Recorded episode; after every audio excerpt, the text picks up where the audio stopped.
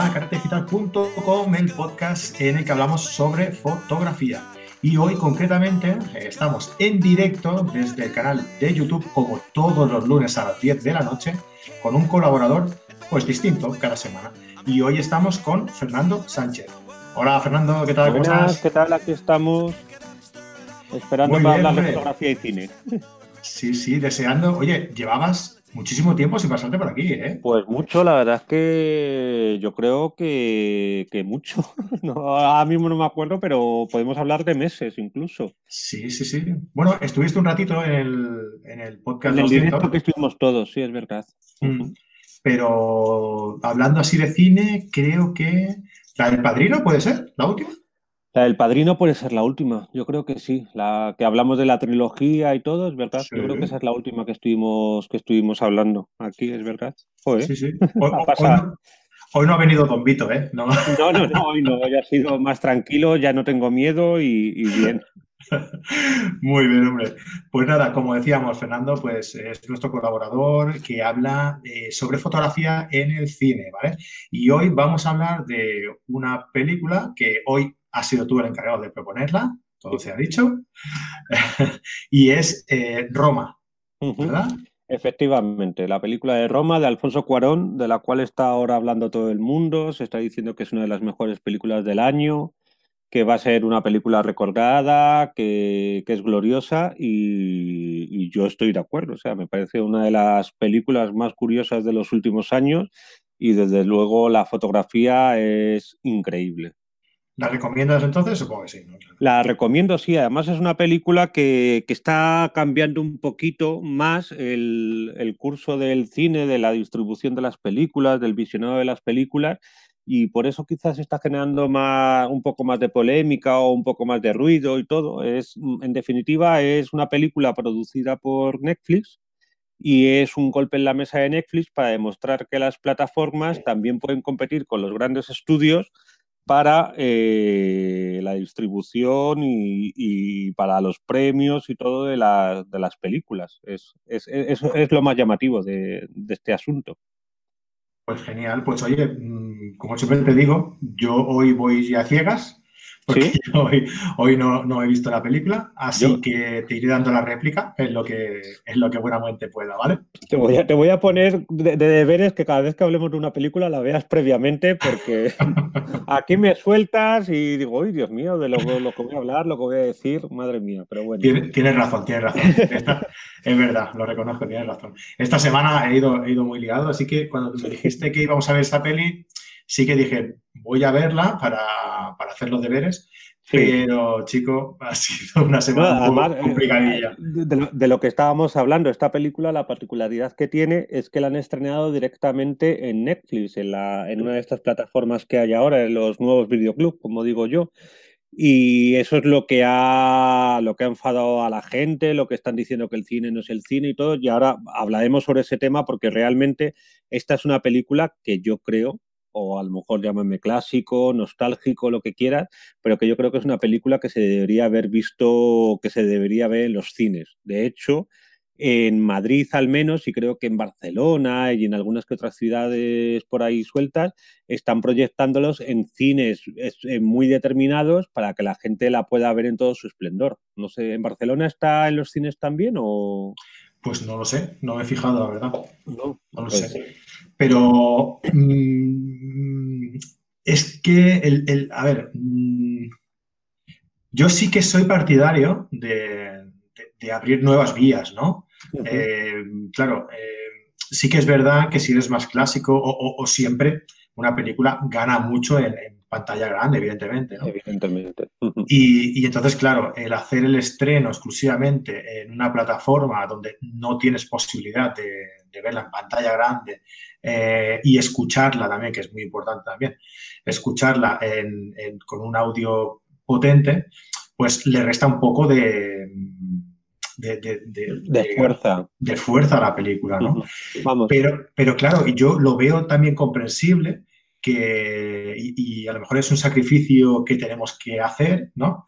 Eh, para compensar que Netflix, eh, la plataforma Netflix, ha podido hacer este estreno. ¿No? Y ha podido producir esta película. o sea, la, historia, la historia es curiosa. Yo estaba diciendo, uy, qué raro esta película, así, tal. No, no lo entendía muy bien. Vale. La película, para los que no la habéis visto y, no, y no sabéis de qué va la historia, cuenta, es como una especie, aunque no lo reconoce el, director Alfonso Cuarón, el director de Gravity y, y otras grandes películas como Hijo de los Hombres y todo, aunque no lo reconoce explícitamente, es una película autobiográfica, es una película que cuenta la vida de su familia y se centra sobre todo en eh, la vida de una de las chicas que cuidaban la, casa en la clase media, eh, de su familia de clase media en la colonia Roma en Ciudad de México, ¿vale? ¿De acuerdo? Entonces, eh, él desde el principio tenía muy claro que esa película iba a ser en blanco y negro. Y tenía muy claro también que iba a estar rodada en, en castellano. Y eh, se planteó, dijo, ¿quién narices va a ver una película en blanco y negro ambientada en una, en una historia de la clase de una chica de la, de la casa y una familia de clase media y en español? No la va a ver nadie. Entonces, él, primero, con el prestigio que, que ha ganado rodando las películas, pues esta de Gravity, creo que también hizo unas de Harry Potter, me parece que también Cuarón hizo las de Harry Potter, alguna, alguna de las de la serie y todo, pues con todo ese dinero empezó a rodar y eh, cuando la tenía ya rodada y terminada, empezó las negociaciones, apareció por ahí Netflix y vio que gracias a ellos su película iba a poder ser vista en todo, en todo el mundo en cualquier momento eh, y que iba a conseguir una audiencia que de otra manera hubiese sido totalmente imposible. Claro. Netflix además necesitaba una película de verdad para poder competir de verdad en festivales, en los Oscars y de hecho se está llevando todos los premios habidos y por haber y muy especialmente el de la fotografía. Por ejemplo, este fin de semana que ha sido la entrega de los premios Goya, se ha llevado el Goya a la mejor película iberoamericana. Entonces, es, un, es, una historia que no sabemos si va a suponer el fin de, las salas de cine o va a suponer una nueva, una nueva forma de ver cine, no se sabe. O sea, es muy curioso también, que esto lo digo para que estéis atentos los, los que nos estáis escuchando, que si os metéis en la página de Netflix eh, centrada en Roma, os explican cómo tenemos que configurar nuestros televisores para ver la película de la mejor forma posible. Porque tal y como viene de fábrica la televisión, viene de fábrica para ver de lujo eh, el telediario y los programas de telerrealidad. Pero para ver películas, eh, la imagen la destroza. Ese, ese filtro digital que pone para que todo sea perfecto rompe totalmente la estética de cualquier película. Entonces, eso es un tema muy, muy curioso también. O sea, Netflix ha reconocido que los fabricantes mm, nos ofrecen televisores que nos dan una imagen que nada tiene que ver con la realidad. O, tiene que ver demasiado con la realidad. Con la hiperrealidad. O sea, ya sé que mucha gente se va a meter conmigo, pero las televisiones nos ofrecen un mundo como si lo estuviésemos viendo a través de una pantalla retina de Mac, en vez de en un mundo real, en vez de en un ISO o en un BenQ de calidad. a mí, ¿sabes qué me pasó, Fernando? Yo me compré una, tele nueva el año pasado o hace dos, el año pasado, año y medio o algo así ahora. Sí. Y, me, me puse a ver una, serie, eh, Dexter. Sí. muy recomendable, por cierto. pero no la he visto. Pues me puse a verla y estuve a punto de dejar de verla porque la veía tan real como si fuera un documental y perdía ese, esa, atmósfera, ese ambiente ¿no? que le da misterio y que le da fuerza a la, a, la, película, ¿no? Bueno, a la serie en este caso. y, estuve a punto de dejarlo. Lo que pasa es que luego descubrí que podía reconfigurar la tele y eh, desactivar la opción del, 4K y el, del HDR. Sí. Y, y, entonces ya pude verla con, con otro aspecto diferente, más eh, que se asemeja más a lo que estamos acostumbrados a ver. Más a lo que se graba y todo, pero es eso, al parecer hay un filtro que ahora mismo no me acuerdo cómo se llama, que simula como el progresivo o algo así y que digitaliza mucho la imagen, que da una imagen como muy metálica, muy, muy tal. Y entonces eso es una de las cosas curiosas de esta película. La gente de a mi alrededor que ha tenido la suerte de poder ir al cine a ver esta película dicen que es impresionante en el cine. Pero bueno, que eso es un debate que, podemos, eh, lo hemos empezado aquí, pero que eso hay que continuarlo en un bar con una buena copa y después de ir al cine. como cualquier debate, como cualquier debate.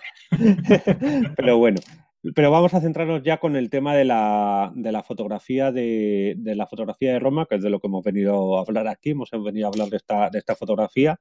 Eh, ¿Por dónde podemos empezar? Pues a ver, una de las pues cosas más curiosas que tiene, que tiene el cine de, de Cuarón. Cuarón es uno de los eh, directores de cine mexicanos, el nuevo boom que hay de, del cine mexicano, y se caracteriza ante todo y sobre todo porque fue amigo en la universidad de eh, Lubezki, Manuel Lubezki, no sé si te sonará, que es el director de fotografía que ahora mismo más prestigioso y que para mí, desde mi punto de vista, ha hecho una de las películas más gloriosas posibles desde el punto de vista de la fotografía, que es El árbol de la vida de Terrence Malick.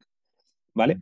Pero eh, Lubezki ha rodado muchas películas con eh, Cuarón, pues Gravity que hemos hablado antes de como película de ciencia ficción, La increíble y maravillosa Hijo de los Hombres, y eh, estaban preparando los dos juntos esta película, la de Roma. Pero como se iba retrasando la producción, por lo que cuentan, había problemas de, horarios, de compatibilidades, de agenda, al fin, eh, Lubezki tuvo que abandonar el rodaje de la película. Y Cuarón dijo, ¿y mm, quién me va a hacer la fotografía si no me la hace mi amigo el chivo, como, como le, le llaman? Y parece ser, según cuentan las leyendas urbanas, las crónicas o lo que sea, que el propio Lubezki le dijo, hazlo tú.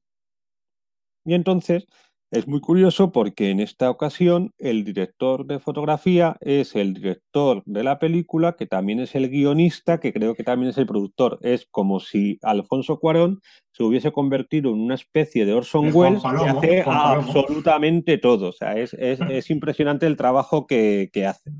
Entonces, esa es una de las cosas eh, particulares. La fotografía es gloriosa, prodigiosa, pero yo creo que tiene mucho, mucho, mucho de Lubezki, de, del Chivo. Y que lo único que no tiene respecto a otras películas es que en, las películas estas de, que ha rodado Lubezki, la cámara siempre está viva, se mueve muchísimo de un lado para otro, tal cual, y aquí está yo creo que el 90 o el 95% de las ocasiones la cámara está fija como si estuviera en un trípode, como si, estuviera, como si estuviéramos viendo un, teatro. Eso sí, la cámara se mueve sobre el eje de la, del trípode y da una sensación de movimiento increíble, ¿vale? Eso, eso por un lado. Eh, esta película... Puede ser, puede ser que que Cuarón fuera, eh, intentara seguir los pasos de, de Yo creo que sí, que Pero que se diera, claro, pero que se diera cuenta que al final que, que él lo que busca, porque al, verlo desde su perspectiva, que él lo que busca era otra cosa, ¿no? Como ya dependía solo de él, no de otro. Yo no sé si lo que buscaba es otra cosa. Estas son elucubraciones. Yo no sé si lo que buscaba otra cosa o que él es consciente que es imposible mover la cámara como la mueve Lubezki y por eso la dejó fija. yo creo que van por ahí más vestidos. No lo sé, eso a lo mejor es una tontería, pero yo creo que van por ahí los tiros, ¿vale? Entonces, lo más curioso de esto es que eh, Alfonso Cuarón quería, eh, eso lo tenía muy claro desde el principio. La película, como he dicho antes, la quería hacer en blanco y negro. Pero lo más curioso es que quería un blanco y negro clásico pero no quería que tuviera un aspecto técnico eh, desenfocado, con ese ruido que nos caracteriza las películas de blanco y negro de los 60, de los 70, tal cual. Quería lo mejor posible. Entonces, para esta película eh, ha rodado con una, eh, con una cámara, creo que es una ARRI, una, de las cámaras de, de cine más, más importante, en 65 milímetros digital. Es decir, la más alta calidad posible que se puede concebir hoy en día. Con eso que ha conseguido crear un blanco y negro absolutamente nítido, absolutamente perfecto, con una gradación impresionante. O sea, no os podéis imaginar el detalle que hay desde las luces hasta las sombras, si tienes la suerte de verlo en una buena pantalla, ¿de acuerdo? Eso hay que matizarlo y hay que tenerlo muy claro.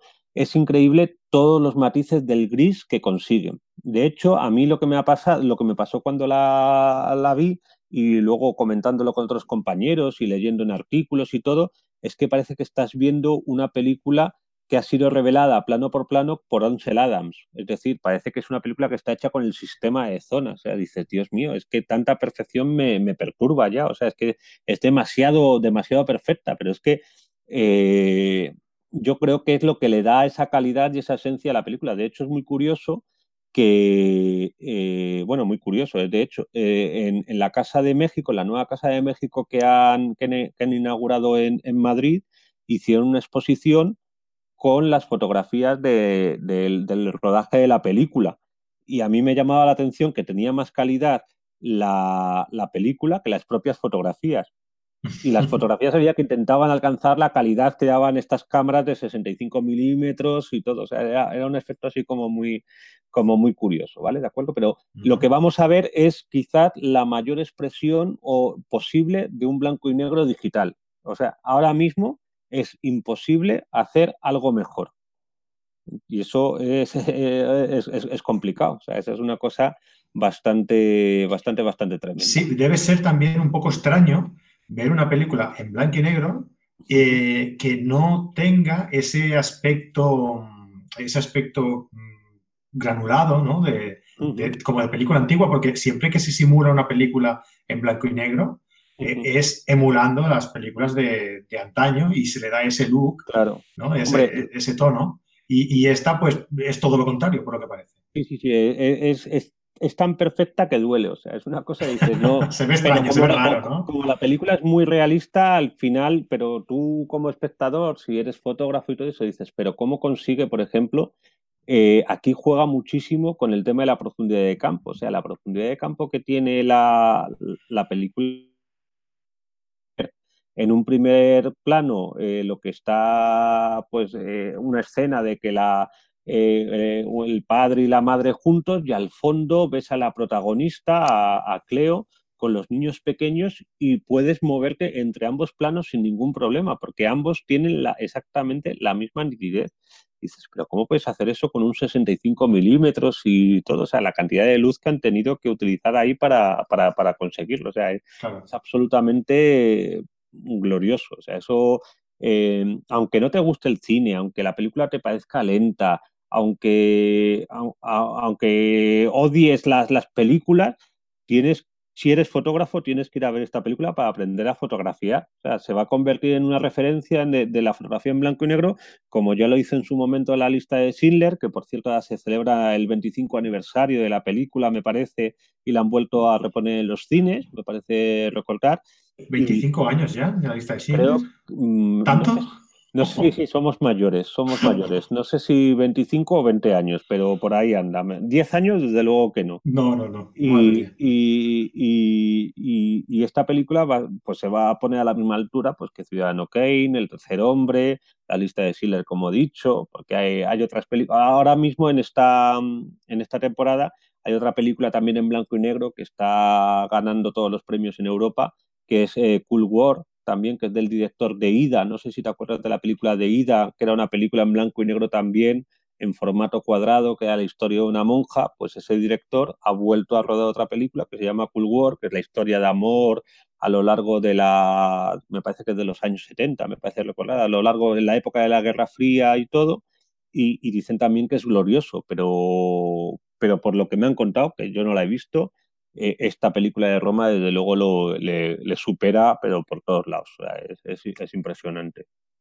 Vale. Y, qué aspectos eh, más podemos tener en cuenta para eh, el día que veamos esta, esta película para, ver que la fotografía es tan importante? Sí, pues mira, en, esta, en esta película es una película que la han comparado con las cines del neorealismo italiano, ¿vale? De acuerdo con las con las grandes películas del neorealismo, italiano, a mí me recuerda también a muchas películas del, cine francés, y es una película donde lo que se cuenta y lo que se ve eh, realmente te crees que ha, que ha, sucedido. O sea, de hecho, eh, a la hora de montar la película, de, preparar, de hacer la producción, reprodujeron con todo lujo de detalles lo que era la Ciudad de México, la colonia Roma, en los años 70.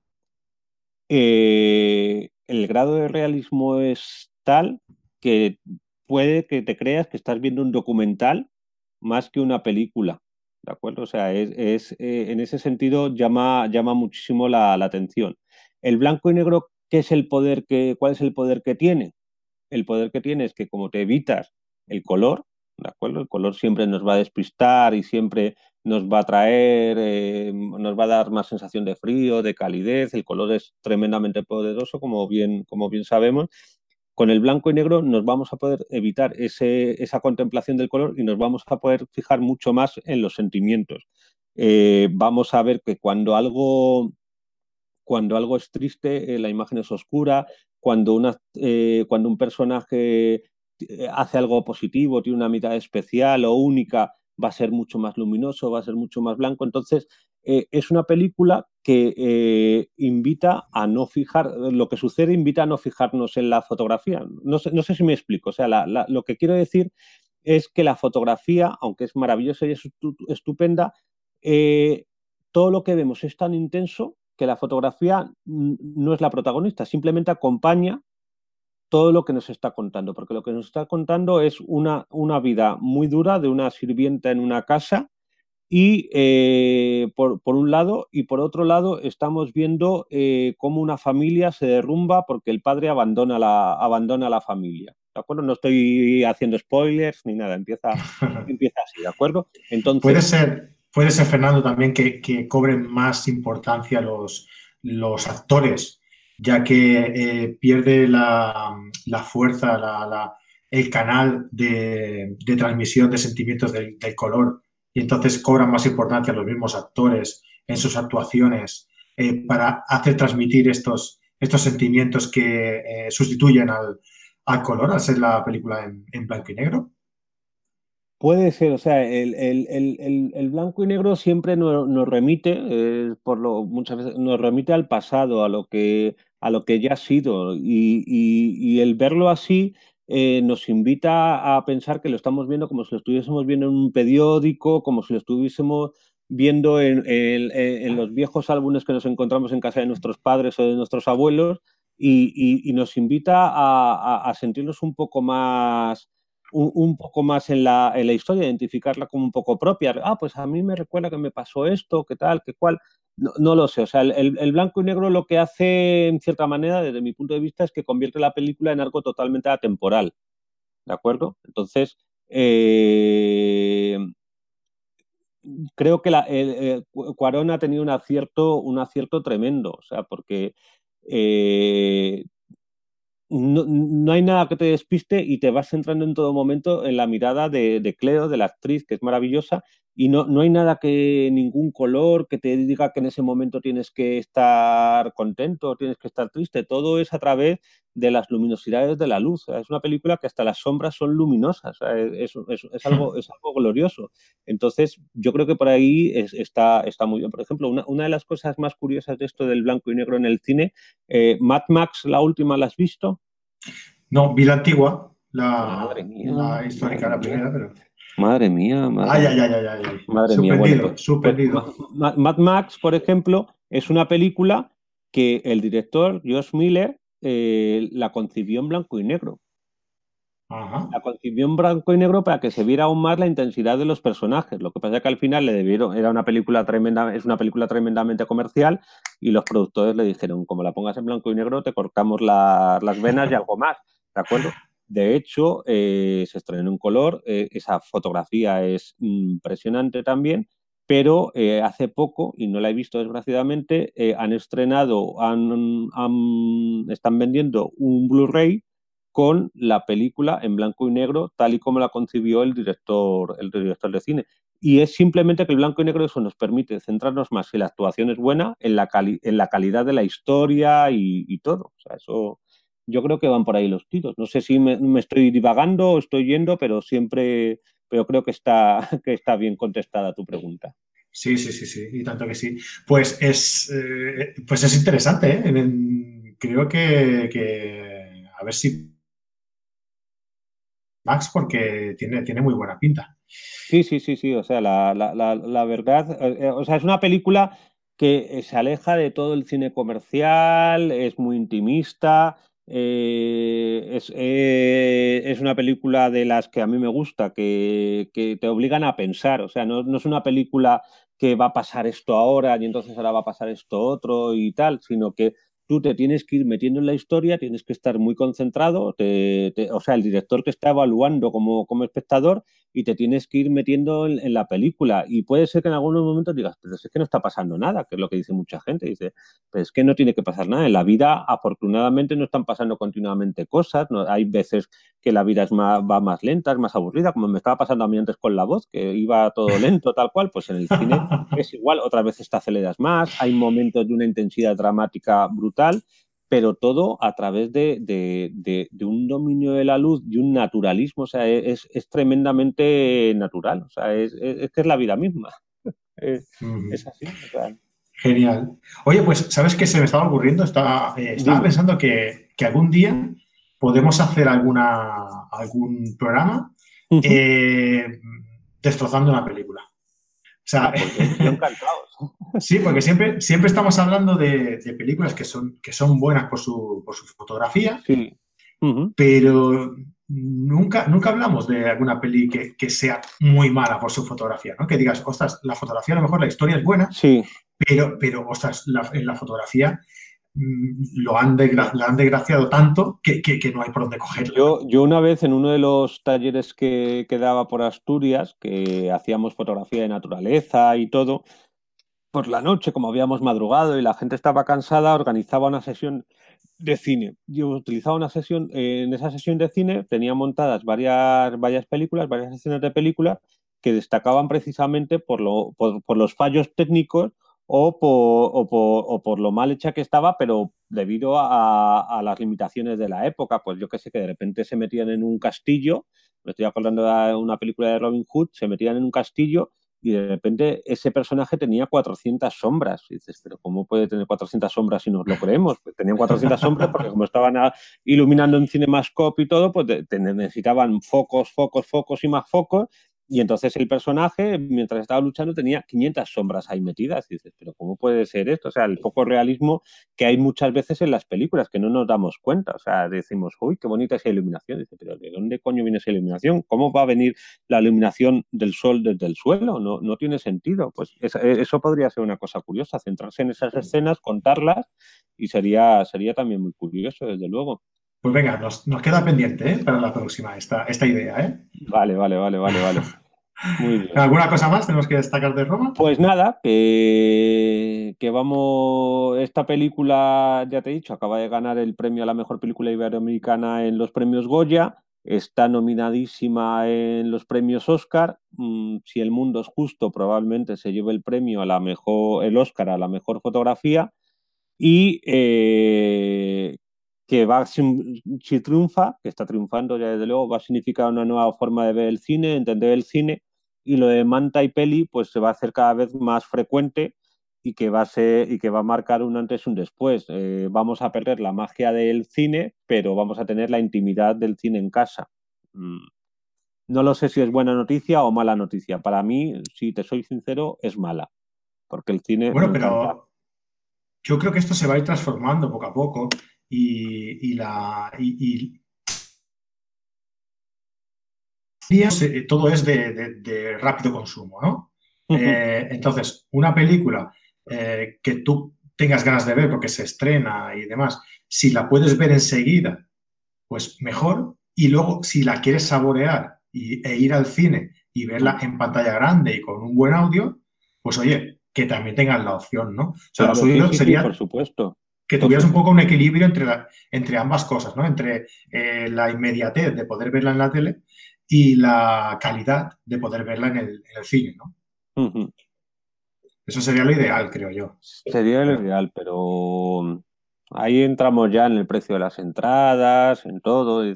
Eh, ¿por qué los días de la fiesta del cine que los eh, cuesta 3 euros, me parece la entrada, el cine está lleno y todo, y luego cuando lo ponen al precio normal, a los 8 o 10 euros, están algunas veces las salas vacías? Mm, a lo mejor yo pienso que si las pusieran a 5, pues estarían las mm, salas casi llenas, pero claro, luego te vas aquí en Netflix, pagas tu cuota mensual, que es muy poquito, y puedes ver las veces que quieras esa película, pues a lo mejor hay que cambiar los negocios y todo, pero...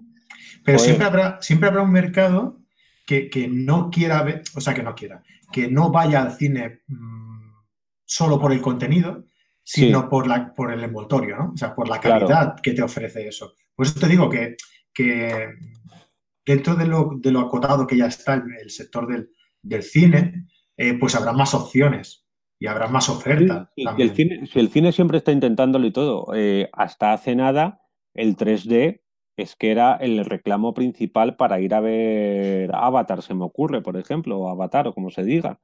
Eh, ya el 3D ya se olvida. O sea, eh, de hecho, en, las televisiones cuando las venden ya no te dicen que tiene 3D. De repente dices, te pones a buscar y dices, uy, si tiene 3D, no lo sabía. es eso, están intentando mantener a la gente en los cines, pero pero están fallando. O sea, no. Los cines se están convirtiendo en un refugio para los muy cinéfilos y, y para los que tienen dinero y tienen tiempo, claro. O sea, yo hoy me quiero, ahora cuando termine aquí, si no me duermo, que a lo mejor no me duermo, yo creo que no, me voy a poner a ver una película aquí. Y eso eh, para ir al cine no puedo, o sea, tendría que cambiarme, ir al cine, que estuviera la película que me apetece. Todo. Si es que hay unas cosas que son buenas y son malas, pero Claro, por eso te digo que debe ser un equilibrio. Lo que pasa es que ese equilibrio seguramente por el tema económico conllevaría que, a lo mejor mm, el cine fuera más, más residual, ¿no? Por, las salas, en sí, ¿no? es, es, complicado, es un tema complicado. Es un tema muy complicado y estamos hablando aquí divagando que no, que no sé, pero bueno, que, viva el cine y que, y que viva la, la buena fotografía. Y desde luego lo que me has dicho va a estar interesante, lo de hablar un día de escenas donde la fotografía se aprecia que no es realmente buena. O las famosas películas de sobremesa que ponen para que no nos durmamos la siesta, ver cómo salen los fotógrafos en las películas de juicios y todo, que eso es graciosísimo, eso, es muy curioso. Vale, pues queda, queda anotado, ¿eh? queda pendiente. Sí, sí, sí, me, gusta, la propuesta. Va a estar muy bien. Pues nada, Fernando, oye, pues eh, muchísimas gracias, ha sido un placer tenerte, tenerte por aquí. Muchas gracias a ti. Es un, placer estar siempre por aquí hablando de cine. Es maravilloso. Claro que sí. Oye, que no te he preguntado. Cuéntame un poco qué, estás haciendo. Eh, ¿Tienes algún curso por ahí pendiente? Pues nada, yo ahora estoy, estoy ahí metido de lleno en, yo creo que te lo he contado a ti, en una escuela de fotografía en Alcalá de Henares. Sí. estamos ahí dando cursos. Estoy ya de director del curso de fotografía aplicada, que es el curso de, más nivel que, que tenemos. Y luego esta semana que esta semana pasada eh, me saqué el título de formador de Capture One, ¿de acuerdo? Soy formador oficial de Capture One. Oh, Dios mío, qué, curioso. Y, nada, empezaré ahora a montar cursos, ya a dar cursos también de este programa, además de los de Adobe y todo. Y, nada, y intentando sobre todo y ante todo encontrar algún hueco para hacer lo que más me gusta, que es hacer fotos, pero cada vez tengo menos posibilidad. Es lo que pasa cuando mm, hace, hace un tiempo eh, hablábamos sobre vivir de, tu pasión, ¿no? Sí. Y, es verdad que, que, la fotografía acaba siendo un, un aspecto secundario de, de, tu trabajo, aunque trabajes en esto, ¿no? Sí. A no ser que seas fotógrafo de, fotógrafo, fotógrafo, ¿no? O sea, fotógrafo de, social, de moda, lo que sea, que entonces sí, claro, entonces acabas hasta aquí de las fotografías. Pero nosotros que, es, que vivimos de la, de, la, de, la fotografía, no de hacer fotos, la verdad es que de vez en cuando se echa de menos un ratito, ¿no? aunque sea para, para ir por ahí a hacer unas cuantas fotillos. Sí, sí, sí. Me apetece mucho ir a hacer fotos porque sí, para mí porque me apetece, pero hace una de tiempo que no te puedes imaginar. Pues mira, yo creo que desde desde agosto, desde agosto no, no, no, no he salido a hacer fotos. Sí, sí, desde agosto no he salido a hacer fotos y, tengo un mono que no veas, pero bueno. es Normal. es lo que bueno, Fernando, pues lo dicho, oye, que, oye, enhorabuena por lo del por lo de Capture One. Mm, muchas gracias, sí. Es una, es una oportunidad y lo, lo he visto y digo, oye, pues vamos a hacerlo, que ahora ese programa se está poniendo muy de moda y la verdad es que es muy bueno. No es, no es tan diferente como Photoshop ni nada, es un muy buen programa y es necesario conocerlo, pero, pero oye, eh, conocer más formas de ir a tu fotografía y sacar lo mejor de ella es lo mejor que te puede suceder como fotógrafo. Claro que sí. Pues nada, Fernando, lo dicho, muchísimas gracias por estar por aquí y nos vemos en el, en el próximo, hablando de la, de la mala fotografía en el cine. Fenomenal, muy bien. Pues nada. Un abrazo. Hasta luego, chao, chao. Y nada, a todos los que estáis aquí en directo y los que nos estáis escuchando más tarde en el, en el podcast, pues deciros que muchas gracias por seguirnos, que no sé si lo comentaba la semana pasada o la otra, eh, que estamos muy contentos porque las estadísticas de descargas del podcast van genial. Eh, llevamos una, cifra de descarga de medio millón de descargas desde mayo del año pasado, que yo no sé si comparado con unos o con otros son muchos o pocos, pero yo creo que para mí es una barbaridad. Por eso estamos muy contentos. Y, que recordaros, como siempre, que tenemos nuestros cursos en carretedigital.com, que por 10 euros al mes pues tenéis acceso a todos los que tenemos y a todos los que iremos, eh, y, los que iremos también incrementando en, la plataforma. No tendréis que pagar más por, por más cursos que, que pondremos, ¿vale? Y nada, pues eh, recordad, la semana que viene nos vemos en YouTube en directo a las 10 de la noche con otro colaborador, ¿vale? No diré quién, más que nada porque pueden haber cambios, ya sabe Fernando, ¿verdad? Nos ha costado. y luego, y luego, claro, dices, eh, va a venir no sé quién, y luego no viene. Y entonces, bueno, pues sí, vendrá un día u otro, pero bueno, que no, que no me digo más. Que muchísimas gracias por estar ahí y que paséis muy buena semana y nos vemos la semana que viene. Un abrazo y buenas fotos. Adiós, adiós.